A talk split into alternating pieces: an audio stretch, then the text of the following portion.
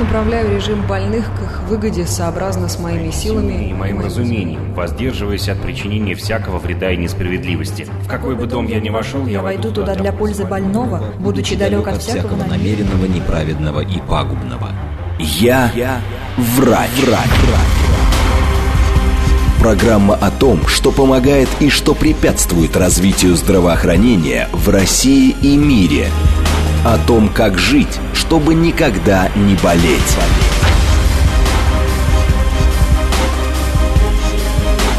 Врачи и пациенты. Программа предназначена для лиц старше 16 лет.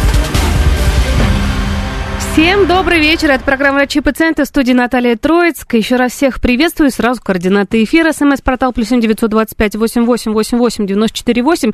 Телеграмм для сообщений говорит МСК. Бот прямой эфир восемь четыре девять пять семь три семь три девяносто четыре восемь. Телеграмм-канал «Радио говорит МСК». Ютуб-канал «Говорит Москва». Вот все координаты сказаны. Смотрите, подписывайтесь, пишите сообщения. Почему? Потому что сегодня самая необходимая э, тема, как говорится, да, осенняя. Хотя на улице сегодня плюс 25. И всю следующую неделю плюс 19. Но у нас, во-первых, сезон ОРВИ официально открыт, еще недели три как. Все кашляют, чих, чихают, сопливятся, с гайморитами уже появляются, да и вообще какие-то проблемы, лор заболевания вовсю цветут и пахнут. Сегодня мы будем это предотвращать здесь в эфире, поэтому звоните, пишите. У нас в гостях врач оториноларинголог, обожаю лор-специалист, вот так называть красиво. Все говорят, лор, хватит уже, не выпендривайтесь, ухо, горло, нос. Замечательный доктор. СМ-клиника Антон Резаев напротив меня сидит. Здравствуйте, Антон. Здравствуйте, дорогие слушатели. Здравствуйте, Наталья.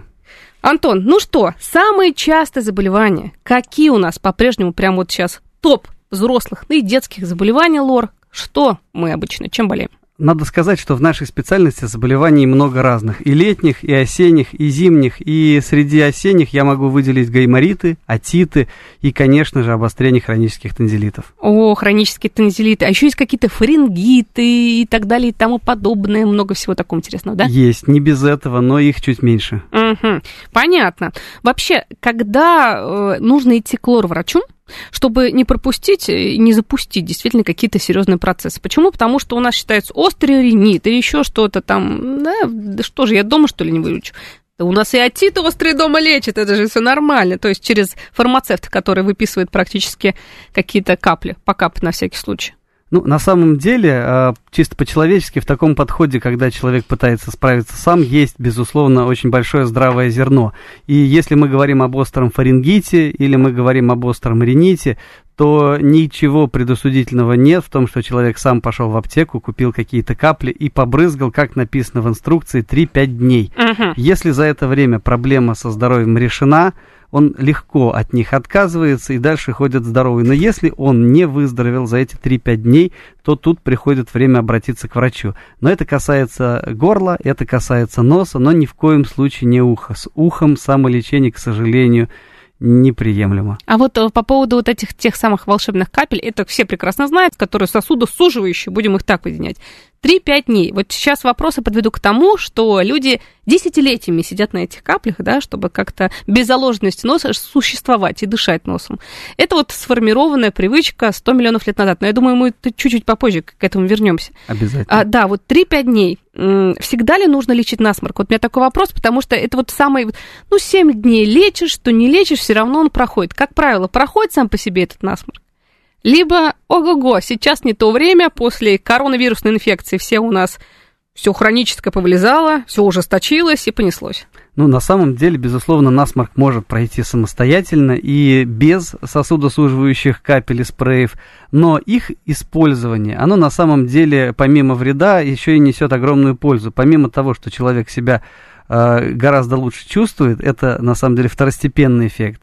Главное, что они значительно снижают вероятность осложнений тех самых гайморитов и отитов. И если их использовать правильно, э, мы не говорим сейчас про десятилетнее да, использование, если их использовать правильно, то от них, безусловно, больше гораздо пользы. Угу. А вот, например, 3-5 дней, но стандартно человек э, раз в месяц болеет, тем более сейчас сентябрь, октябрь, ноябрь, декабрь, простужается, слабый иммунитет, да вообще с собой не следит, постоянно сморкается. Хотя это может быть несколько другой насморк, правильно быть? Совершенно верно. Такого быть не должно. Не должен человек болеть каждый месяц. Это допустимо только для детей, которые только-только начинают посещать детские коллективы. Вот для всех остальных категорий граждан это абсолютно ненормально. И тут, конечно, надо разбираться с врачом. Угу. То есть это может быть какой-то другой насморк? А какой? Это, скорее всего, какая-то хроническая проблема, которая связана с э, тем или иным вариантом воспаления, либо бактериального, либо, а, ну, если мы говорим про насморк, то аллергического нередко, да, либо все вместе, либо это хронический гайморит, либо это аденоиды, чаще это бывает у детей. Ну, в общем, короче, спектр достаточно широкий, и разбираться здесь необходимо врачу. Угу. Есть же еще вазомоторный, по-моему, ринит. Что это такое вообще? Ну, классический вазомоторный ринит – это по советской классификации ринитов, которая на самом деле, надо сказать, э, ну, она имеет свои плюсы и свои минусы, да. Угу. Современные общепринятые названия таких ринитов э, вазомоторных не инфекционный, не аллергический ринит. То есть, ну, как бы мы не знаем, от чего ринит, но он есть. Вот, по крайней мере, значительная часть таких ринитов связана с тем, что нарушена э, вегетативная нервная регуляция тонуса сосудов э, носовых раковин так. и деятельности их желез. И в этом случае мы как раз о классическом вазомоторном рините и говорим. Чаще всего это бывает на фоне кривой перегородки у большинства людей, но хотя бывает и без э, ее искривления, без кривой. Вот, кстати, кривая перегородка, это очень часто об этом говорят. Врачи, о, у вас искривлена, либо М, у вас все хорошо. Вот искривленная перегородка, это в основном человек с ней уже рождается. Он же может с ней жить, либо, либо вот вы как хлор, хирург, говорите, нет, надо это исправлять, потому что тяжело это для человека. Недостаточно хорошо дышит, все равно какие-то нарушения-то идут в этот процесс. Или а, он уже привык, свыкся с этой с как образом? доктор, который занимается приемом как взрослых, так и детей, могу сказать, что большинство искривлений носовой перегородки происходит в период быстрого роста, в детском подростковом возрасте. То есть среди маленьких детей таких пациентов мало. Угу. Среди подростков таких пациентов много, и, как правило, их еще ничего не беспокоит со стороны носа. Мы просто им говорим, вот есть такая проблема, когда-нибудь она может дать о себе знать, если это произойдет, то тогда нужно делать операцию и выпрямлять перегородку. Но чаще всего люди с, непосредственно со своими субъективными ощущениями, с симптомами, которые говорят именно а, о проблемах со стороны носа обращаются к врачу лет эдак в 40, 50, 60, кто-то раньше, кто-то позже. И э, многие для себя с удивлением открывают, что, оказывается, у них искривленная носовая перегородка, причем она давно искривленная, но вот только-только сейчас или там несколько лет назад э, наконец развился тот самый вазомоторный ринит, и человеку стало плохо дышать. И если это произошло, если есть какие-то проблемы, которые связаны с искривленной носовой перегородкой, то есть симптомы, затруднение носового дыхания, а, частые рецидивы, то есть повторяющиеся гаймориты или просто насморки, атиты, а также носовые кровотечения. В общем, симптомов много, и если они есть, а, они, как правило, имеют такую нехорошую особенность. Они прогрессируют со временем, все ухудшается, медленно, но верно. И тут, конечно, не обойтись без хирургической коррекции носовой перегородки. Что она из себя представляет? Расскажи сейчас, потому что у нас сразу, э, ну, конечно, сейчас вопросы такие пойдут, что можно и пластику носа заодно сделать, либо нет. Это разные вещи вообще абсолютно. Ринопластика и искривление как раз перегородки носовой. Вообще, что это за операция? Потому что, в принципе, всех этих операций, ну, многие боятся вообще даже делать. Лучше я буду капли всю жизнь капать, чем под нож хирурга. Э, да мало ли что. Что вот она себе сейчас хочу представляет? Сделать вам комплимент. Да. Мало кто из э, людей, не относящихся к медицине, различает ринопластику, риносептопластику и септопластику. Дело в том, что мы, отоларингологи или лоры, занимаемся как раз э, тем, что касается здоровья. И если говорить, говорить о перегородке, то мы делаем септопластику, то есть перегородка между правой и левой ноздрёй, которую мы не видим практически. Угу. Она находится внутри носа, и она затрудняет э, носовое дыхание, если она искривлена. Ринопластика – это то, чем занимаются пластические хирурги, это то, что влияет на внешний вид. И подчас, на самом деле, э, спинка носа и носовая перегородка, они же связаны. И частенько бывает, что и то, и другое подлежит коррекции. И в этом случае делаются операции совместной бригады пластического хирурга и отларинголога, делаются риносептопластики. Хотя есть, конечно, и те лоры, которые э, со временем решили для себя, что им это интересно, и они э, получили свой сертификат пластического хирурга, чтобы людям э, делать не только хорошо дышащие, но и красивые носы. Угу. Но, как правило, все-таки это два разных специалиста, два разных хирурга, которые э, ведут эту операцию вдвоем, как первый и второй пилот в самолете. Один отвечает за что-то одно, другой отвечает за что-то другое.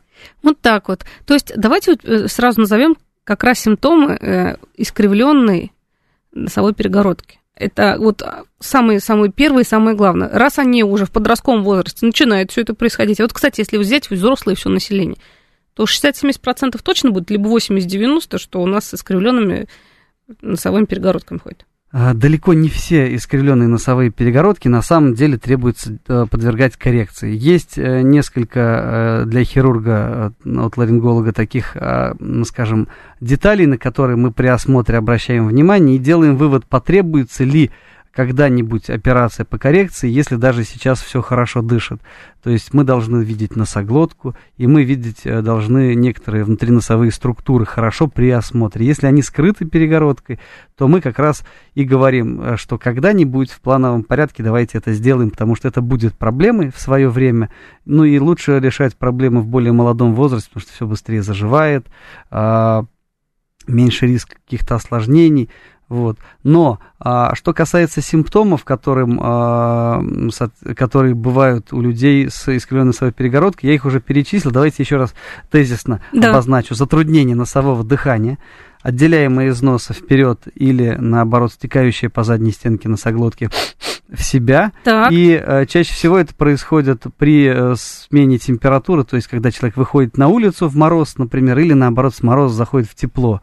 И течет вот. из носа. Да, еще это бывает, когда э, человек кушает. То есть во время еды вегетативная нервная система а, ну, скажем так, начинает подглючивать. Значит, второе, да. Третье, это носовые кровотечения. То есть у людей со искривленной носовой перегородкой значительно выше риск носовых кровотечений. И иногда для человека самым э, как раз тем той последней каплей, которая да. заставит его обратиться к врачу, стоит не то, что ну, ну, постоянно повторяются эти носовые кровотечения. Далее, есть еще такой э, нехороший аспект, когда у человека повторяются постоянно гаймориты или отиты. Это тоже очень часто бывает на фоне кривой перегородки, и тогда ее тоже нужно выпрямлять. Пожалуй, вот все. Вот так вот. Это называется септопластика, правильно я понимаю? Это называется септопластика, совершенно верно. Как она проходит сейчас? Потому что сейчас, я думаю, про деноиды, миндали мы тоже поговорим, да, удаление.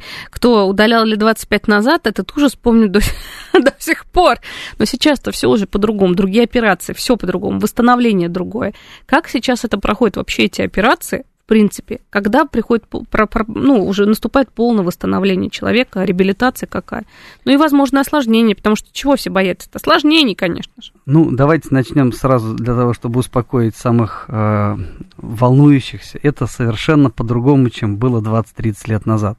Сейчас для нас очень важно, э, чтобы человек во время нашего лечения был в состоянии эмоционального и физического, в общем-то, комфорта, поэтому вместо многометровых марлевых тампонов мы используем силиконовые сплинты, через которые человек сразу же после пробуждения от наркоза может уже дышать носом. Да, не идеально, но по, ну, скажем так, степени тех, э, ну, не всегда приятных ощущений, которые приходится пережить, это, в принципе, где-то на уровне, ну, среднестатистической простуды. О, ну это ничего еще, да. Ну, на самом деле, это, безусловно, делается под наркозом, потому что под местной анестезией, хоть это до сих пор периодически случается, э, такие операции делать не надо. А, я в свое время сам пережил и э, септопластику, и э, тонзиллэктомию. Вот могу сказать, что под наркозом оно гораздо все... То есть это не тот экстрим, который вы захотите испытать, лучше это все проспать.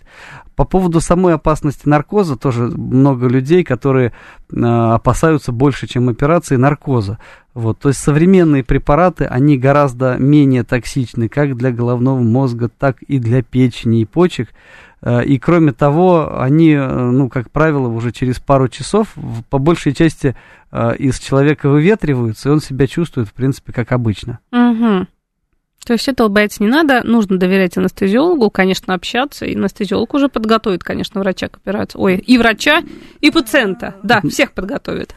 Вот. Что касается, кстати говоря, ага мысль была, которая... Да, улетела. Мы сейчас... А это как наркоз улетучился, понятно. Вот, а, да, мы говорили про то, что операции, которые делаются в современном э, мире, они uh-huh. менее инвазивные еще, да, и когда мы, допустим, открываем э, ну, пазухи, да, при гайморитах, при фронтитах и прочих разных синуситах, так. мы пользуемся эндоскопической технологией, то есть э, без каких-либо разрезов на лице, без каких-либо разрезов под губой, мы просто э, функционально расширяем те соустья, которые уже у человека анатомически присутствуют, да, то есть операция э, делается, ну, вот, как говорится, в функциональном ключе, то есть ничего мы там стараемся лишнего не трогать, так. и только то, что составляет проблему, мы убираем. Вот, далее, что касается осложнений. Безусловно, любая хирургия, ну и любой врач, который скажет, что у него не бывает осложнений, это будет неправда. То есть а, э, риск осложнений, безусловно, при таких современных хирургических подходах на порядок ниже. Что касается, кстати говоря, наркоза, то наркоз позволяет не только более комфортно себя чувствовать пациенту, но еще и снизить риск хирургических осложнений, потому что пациент в наркозе, он не волнуется, у него uh-huh. не повышается давление, мы спокойно работаем, пациент спокойно отдыхает, и мы можем сделать лучшее из возможного. Так что бояться здесь на самом деле нечего. И большинство пациентов, которые много лет решались на ту или иную операцию, по итогу говорят, доктор, если бы я знал, что оно вот так будет, я бы реши, там, решился уже 20 лет назад. Ну, так, нет, 20 лет назад как раз мы говорили. Ну, хотя бы лет 5 назад точно, не мучился. Ну, он. совершенно верно. 20 лет назад оно было по-другому, именно как, как он боялся. Сейчас все по-другому. Реабилитация после вот таких вот операций. Вот сейчас она такая же достаточно, но в течение месяца восстанавливается все, либо нет? А, ну, безусловно, в технологии медицинской поменялось много, а вот организм человеческий, он остался таким же. Поэтому полностью, при полностью, все заживает примерно через месяц. И это тот срок, э, ну, оптимально, чтобы мы продолжали а, наблюдение в течение месяца за пациентом. Вот, но а, что происходит в этот месяц? А, безусловно, конечно, не то же самое, что и раньше. Поскольку мы делаем операции функциональные малоинвазивные, заживает все без каких-либо особых болей, без каких-либо хардкорных, так скажем, процедур. Так. Вот, и, э, ну, да, то же самое время, но гораздо легче. То есть человек обычно уже возвращается к своей обычной жизни, к своей работе, ну, через э, 3-5 дней но э, какое-то наблюдение и какой-то уход минимальный за, соответственно, послеоперационным либо носом, либо горлом, да. он, безусловно, требуется, и там раз в неделю человек к нам приходит, мы делаем все необходимые процедуры, и дальше он идет опять заниматься своими делами, жить своей практически обычной жизнью. Отлично. А если вдруг в течение, вот сейчас мы говорим о РЗ, ОРВИ, понеслось, коронавирус, ну, не знаю, разные, сейчас пока еще вроде особо их не ходят, хотя, может быть, старые штаммы и ходят. Новые да. штаммы уже ходят. И новые штаммы? Новые ну, штаммы, а... и открываются опять ковидные стационары в Москве. Ну, это да, у нас слышно, но вроде как еще пока, еще, слава богу, заполненность небольшая, надеюсь, будет небольшая. Ну, мы все на это надеемся. Дело в том, что, безусловно, э, после операции, да. как и не после операции, угу. человек может э, подцепить какой-то вирус. Вот. И это, безусловно, ничего хорошего для операционного вот этого заживления после операционного не составляет, но и какого-то критически прям негатива тоже не несет. Но это как бы один из тех факторов, которые, ну да, безусловно, можно с ними столкнуться. Это на несколько дней замедляет, а, возможно, потребует э, какие-то там дополнительные назначения, возможно, антибиотиков uh-huh. и так далее, местных антисептиков. Вот, но прям глобально э, каких-то рисков это обычно не несет. Вот так вот. Поэтому, ну, лучше как бы хотя бы недельку взять отпуск. Недельку чтобы после посидеть, операции, безусловно, лучше посидеть подальше от всяких простуженных людей и, ну, дать организму восстановиться. Это не значит, что человек беспомощный, и полно людей, которые могут работать удаленно, например. Тут Конечно. вообще никаких, э, ну, никаких ограничений нет. Говори, э, гайморит по-прежнему лечится проколами или сейчас по-другому он лечится? Спрашивают. Гайморит лечится да. по-разному. И в самых тяжелых случаях, э, когда ну, полностью блокированы соустья пазух, и мы не можем никак по-другому его вылечить, это используется. Но э, пункции проходят, ну, наверное, там, в одном случае из 20. Все остальное, 19, это те гайморит, которые можно и нужно лечить без пункций. Угу, то есть без проколов абсолютно. Да, совершенно верно. А, давайте напомню симптомы гайморита. Я вот точно помню один симптом, симптом самый яркий. Это мне врач Лор 100 миллионов лет назад сказал, что нужно наклониться, если вдруг болит голова, вот как раз вот э, чуть выше, а где лобная кость, да, то там получается гайморит, возможно. Ну, это на самом деле один из патогномоничных симптомов, э, так и есть, но не единственный далеко. А, про гайморит мы говорим, когда у человека больше недели э, есть выделение из носа, заложенность носа, и вот те самые капли он брызгал, брызгал, но без них все равно никак. Это часто так бывает, э, что человек единственные вот симптомы испытывает именно в виде затруднений носового дыхания выделения из носа. Вот мы направляем человека на рентген и видим, что там уже задействованы гайморовые пазухи. То есть боли тоже не бывают э, обязательно. Они бывают, скажем так, в большинстве случаев, но далеко не во всех.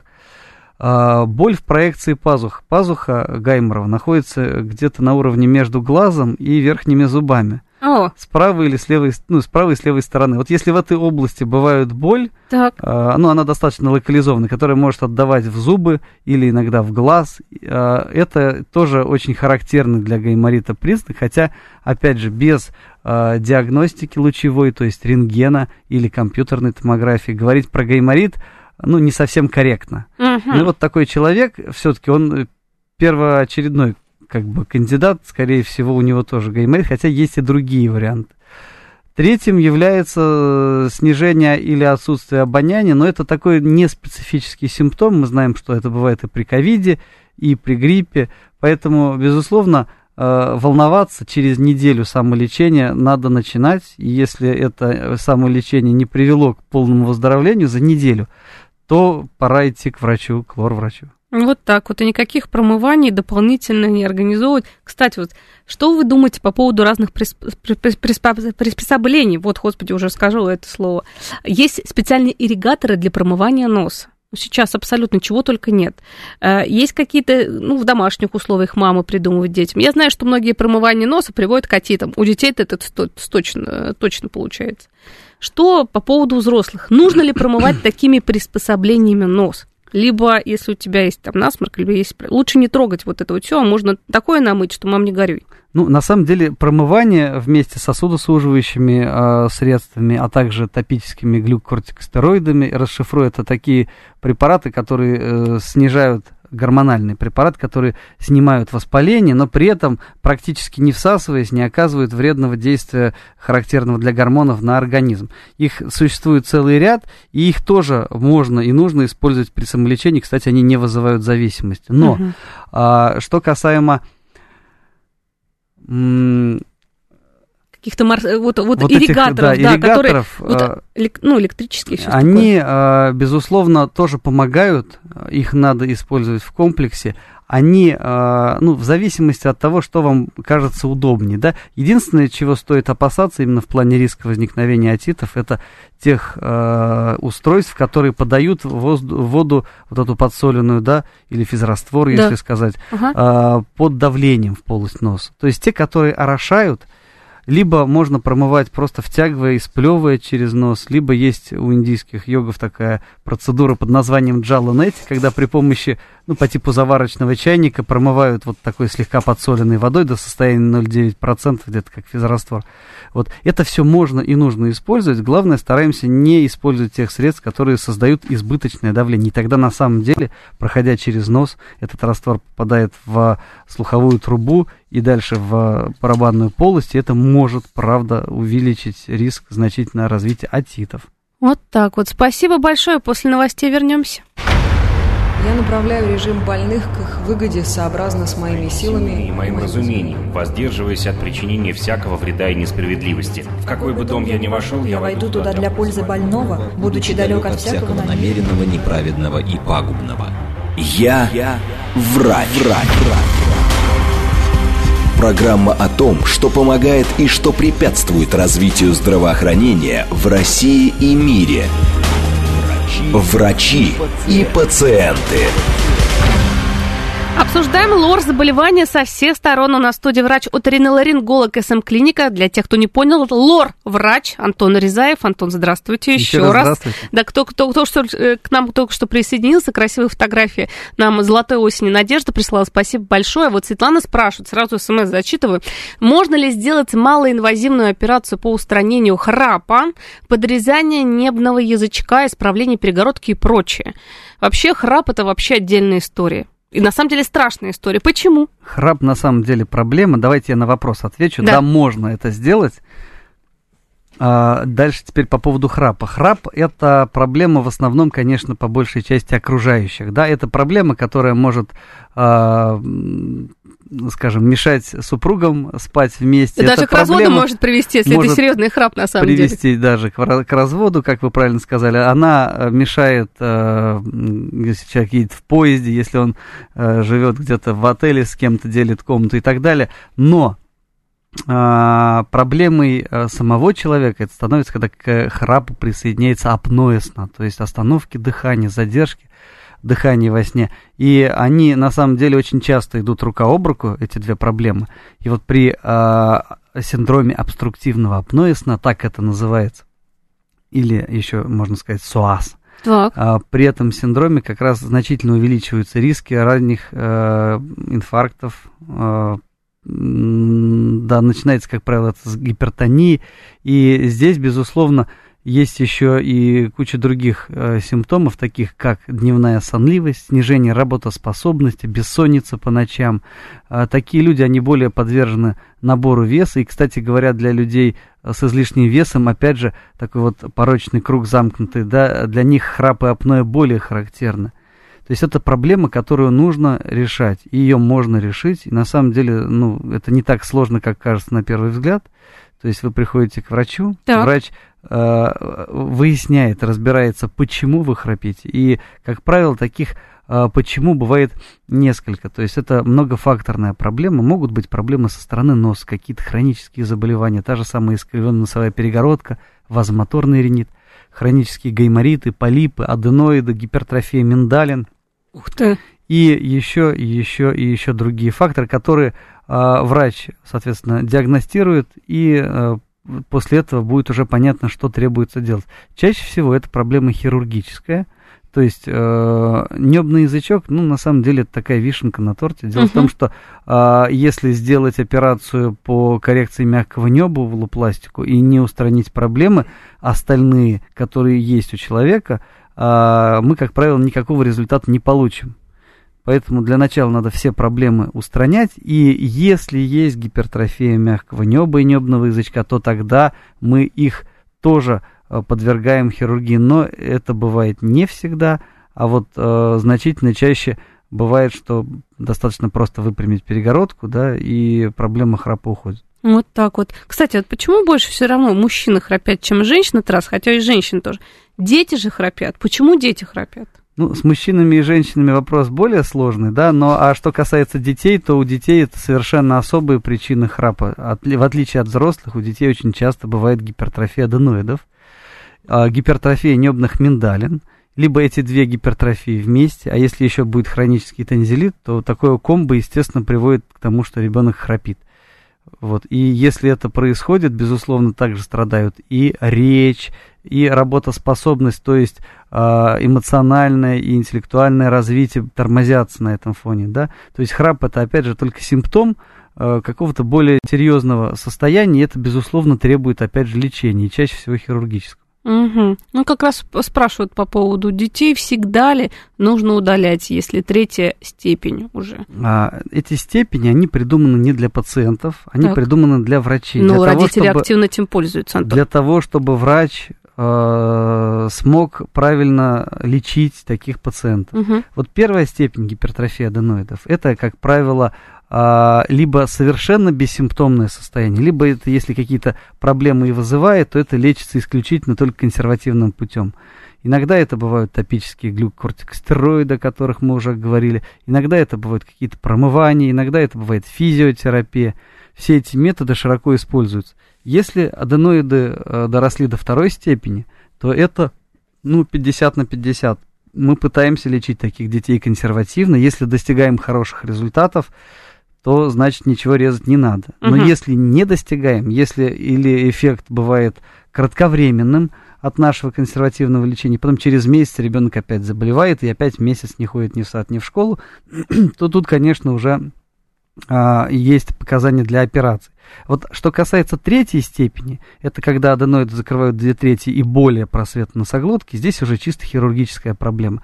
Что будет, если не делать? Ну, будет все то же самое, оно может продолжаться, э, я имею в виду частые простуды, затяжные насморки, отиты, Храп вот этих вот, храп, да, проблемы могут быть с легкими, обязательно будут проблемы с прикусом и так далее. Это может когда-нибудь само и а, пройдет, да, потому что с возрастом, уже ближе к периоду полового созревания, как правило, а, лимфоидная ткань в носоглотке подвергается инволюции, то есть она уменьшается, и аденоиды могут, а, скажем так, из третьей перерасти в первую обратно и вообще даже исчезнуть. Но никто не вернет человеку тех э, Проблем, которые это все... Да. десяти лет, которые он вместо того, чтобы активно развиваться, заниматься спортом, ам, учиться хорошо, да, он проболел, и, соответственно, он уже не... ну, это то самое время, которое э, самые дорогие деньги, да? Конечно. То есть, безусловно, в таком случае лучше один раз э, на полдня лечь в стационар и проблему с аденоидами решить. И это на самом деле э, современная, опять же, хирургия. Мы говорим про эндоскопические операции, которые проводятся шейвером, либо холодноплазменным каблатором. А, как правило, рецидивов не бывает. То есть на порядке ниже вероятность, что аденоиды опять вырастут, если их удаляли современными хирургическими методами. Вот так, я даже не Вот. знала про Это такое. абсолютно безболезненно, потому что под наркозом, ну, а эта область носоглотка, она не болит после операции. То есть в большинстве случаев вообще никаких обезболивающих не нужно.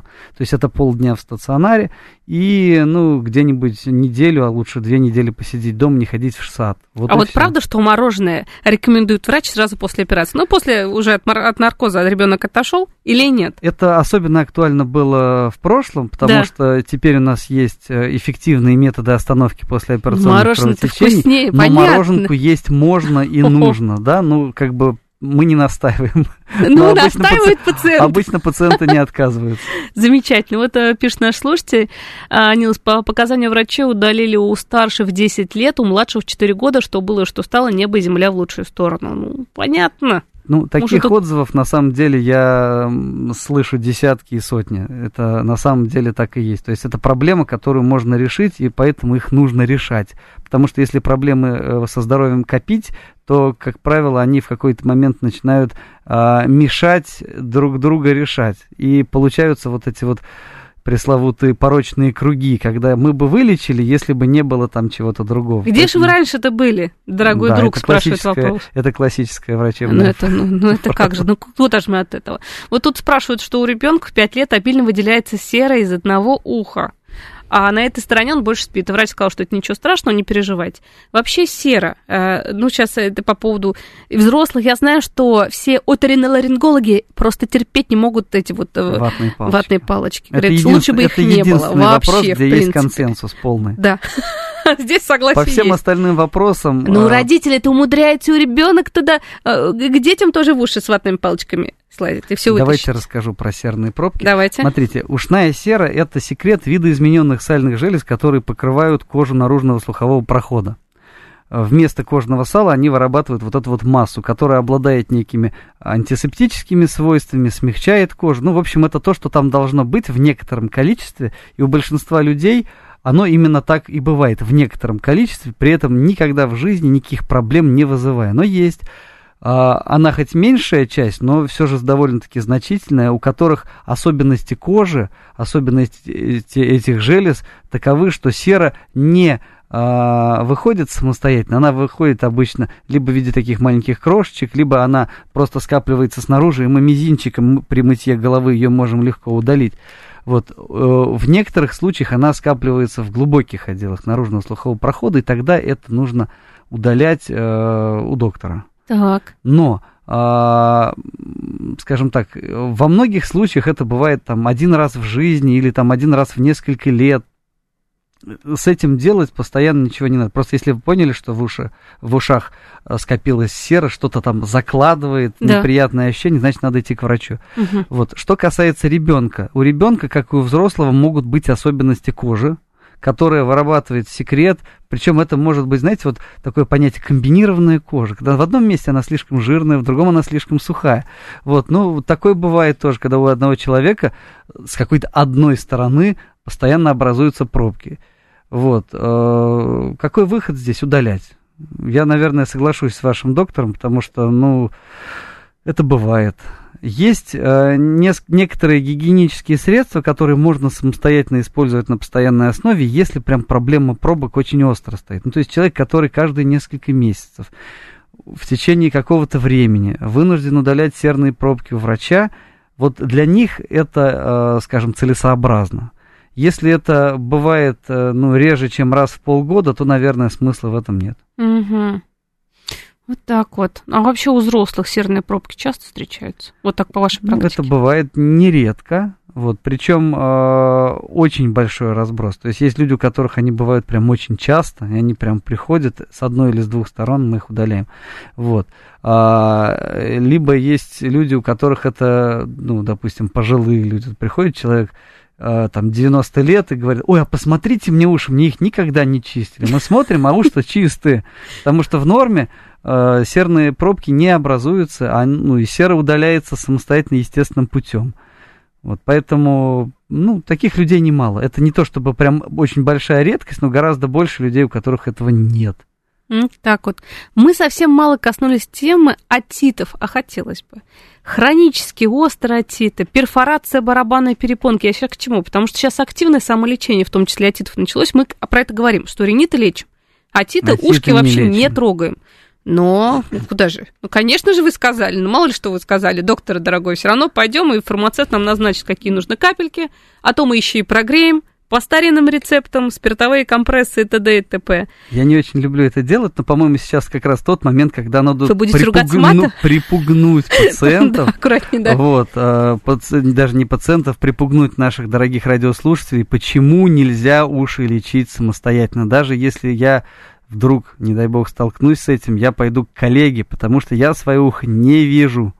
Что-то делать э, в ухе, ну и где бы то, не видя, ну не просто опасно, это безрассудно. Далее, а, что касается ушных капель, которые вам может порекомендовать в аптеке фармацевт. Очень многие ушные капли, ну, скажем так, подавляющее большинство абсолютно противопоказаны, если барабанная перепонка имеет э, повреждение, перфорацию. Вот. Мы с вами э, увидеть это сами не можем, Э, поэтому это должен увидеть доктор и сказать, какие капли вам можно и какие вам нужно капать, а может быть вообще вам надо капать в нос. И проблема отита очень часто острого, да, среднего отита, как правило, она приходит у нас из носа. Нарушается отток слизи из э, барабанной полости. Там такая же слизистая, примерно как в носу. Она вырабатывает слизь. Эта слизь постоянно должна иметь возможность выходить э, через слуховую трубу. Вот когда а слуховая труба открывается в носоглотке, как раз там же, где растут аденоиды у детей. Почему, кстати говоря, одно из самых грозных осложнений при аденоидах это отиты. Да. Ну так вот, а, если у человека на фоне насморка начались э, боли в ушах, очень часто, э, как правило, э, речь о каплях только как э, средство снять симптом, то есть обезболить ухо. Больше они никакого эффекта не дают. Поскольку мы не знаем, можно ли нам капать э, капли, которые вот обезболивают и которые нельзя при перфорации, или нам надо капать капли, которые можно при перфорации, но они не обезболивают, то есть нам абсолютно необходимо, чтобы посмотрел доктор. Вот с ушами самолечение я, я абсолютно считаю неприемлемым, ну и не только я, наверное, любой доктор. Опять же, это один из тех редких моментов, где мы друг с другом бываем согласны. Вот. А, кстати, вот по поводу спиртовых компрессов. Спиртовые компрессы в современных схемах лечения не используются. Когда-то, когда не было современных эффективных средств противовоспалительных, а, противомикробных, обезболивающих, в конце концов, да, это был, э, ну, хороший метод, ну, как бы на безрыбье. Теперь это абсолютно лишний пережиток, вот те самые бабушкины методы, которые надо уже, к сожалению, или к Забыть. счастью, к счастью, наверное, надо забыть. Вот э, Трутневский тут пишет, как сказал знакомый лор, для чистки ушей природа дала нам мизинец, вот насколько он пролазит в ухо, настолько и чистим. Я абсолютно и ничего согласен. туда пихать не надо, повреждаем Абсолютно перепонку, это слово палочка. Я именно так и говорю. Да, вот так вот, потому что нечего, мы тут э, баловаться-то любим, а потом проблемы всякие возникают, к сожалению. Но мы же хотим все сделать хорошо. Вот искривление носовой перегородки существуют ли бескровные щадящие методы исправления? Сыну 35 лет, очень боится делать операцию. Бескровный метод. Мы сейчас говорим, что э, супер какие-то, сейчас есть замечательные, прекрасные эндоскопические, проснулся Да, ну, и все. э, И положа руку на сердце, я не могу назвать это абсолютно бескровным, хотя и Мгм. кровопотеря там, ну, совершенно ми- Минимальная. минимальная, да, вот, но тем не менее это хирургия. Дело в том, что а, э, имеется в виду, по всей видимости, лазерная септохондрокоррекция. Это метод, который, ну, на уровне таких экспериментальных и- исследований, да, уже очень давно существует и нигде в мире широко не используется. Дело в том, что у него есть очень узкие показания, когда он на самом деле помогает. Это в основном дети, и когда хрящевой исключительно отдел перегородки искривлен.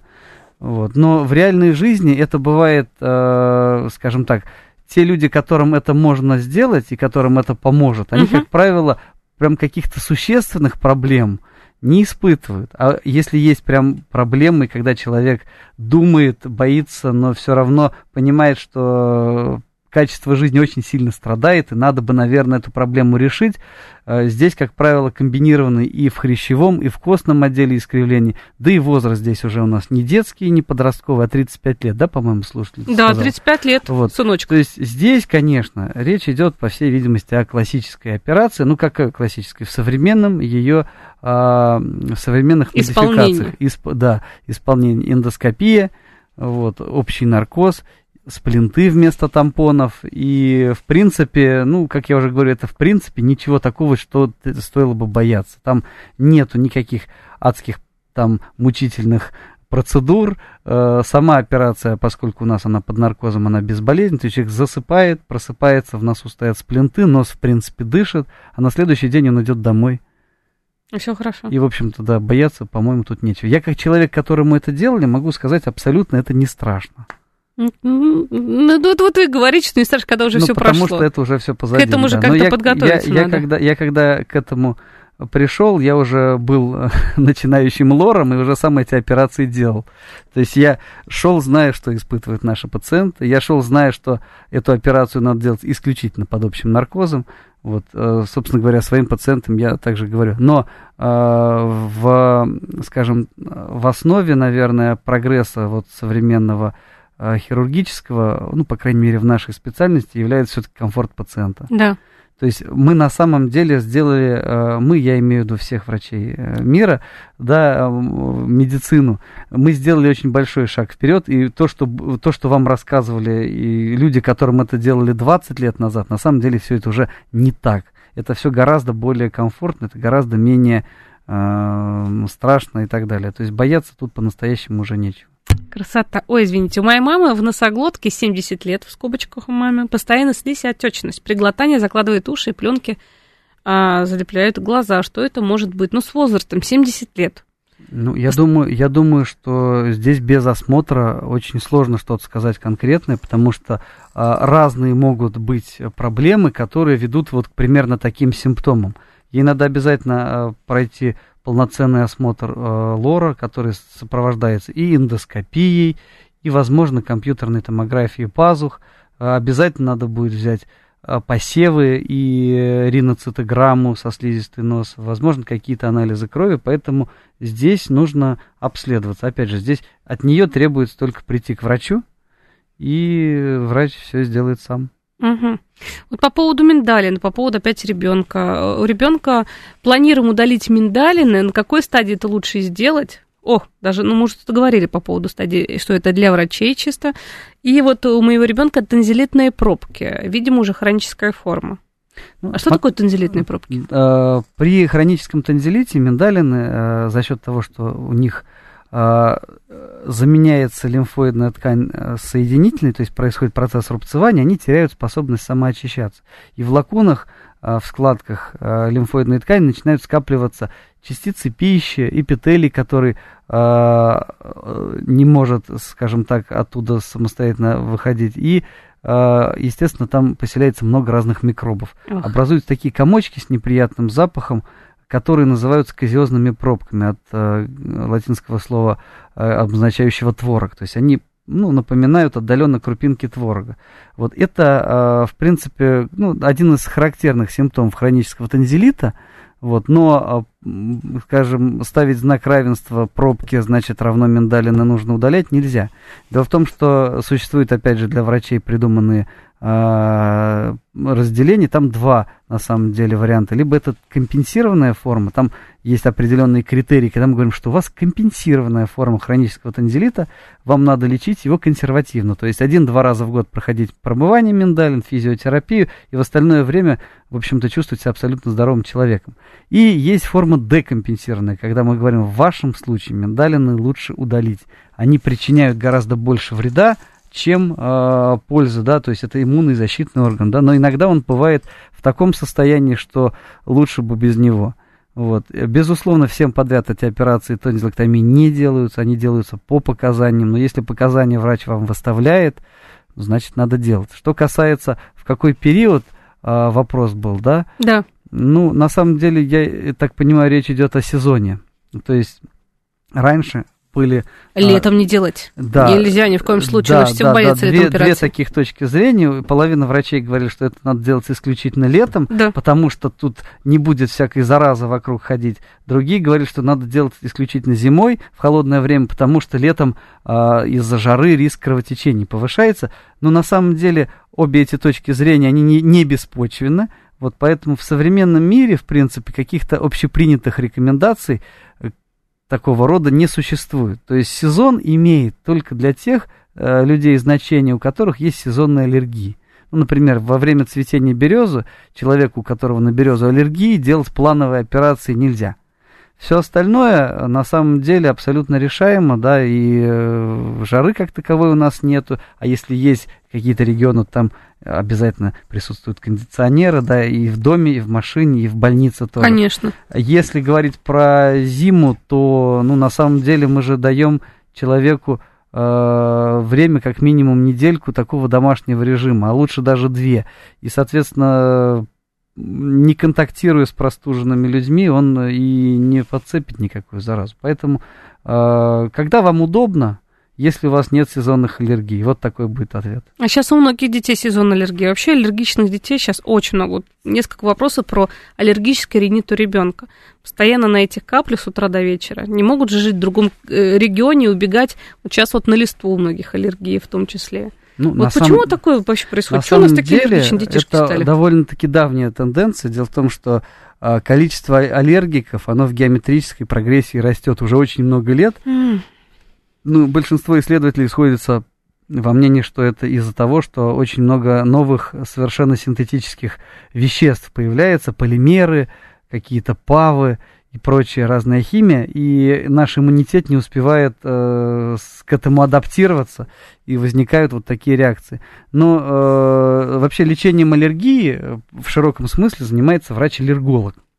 Вот. У него есть свои методы воздействия на аллергии. Это и антиген специфическая иммунотерапия. Вот. Мы, как лоры, лечим э, симптомы, которые касаются лор-органов. Да? И, э, безусловно, есть куча средств, которые безрецептурные, можно, правда, на самом деле, если у вас аллергия на березу, и вот берез, или на листву, да, там, как правило, речь идет об а, микроскопических грибках, которые эту листву разлагают, которых осенью э, в воздухе становится много, то вы можете пойти купить какой-то из препаратов антигистаминных и не только, да, которые именно вам посоветует фармацевт. Если этого достаточно, если у вас нету побочных эффектов, опять же, можно это лечить, ну, скажем, не лечить, снимать симптомы, вот, но, э, безусловно, это только временная помощь, чтобы вам было, ну, комфортно, чтобы вы могли, э, наконец, дойти до аллерголога и уже заняться по-настоящему лечением. Конечно, решить эту проблему. Благодарю, было очень интересно. У нас в студии врач оториноларинголог СМ клиника Антон Резаев. Было очень интересно и очень полезно. Спасибо И большое. вам. спасибо вам, были очень интересные вопросы, я был рад с вами пообщаться. До свидания.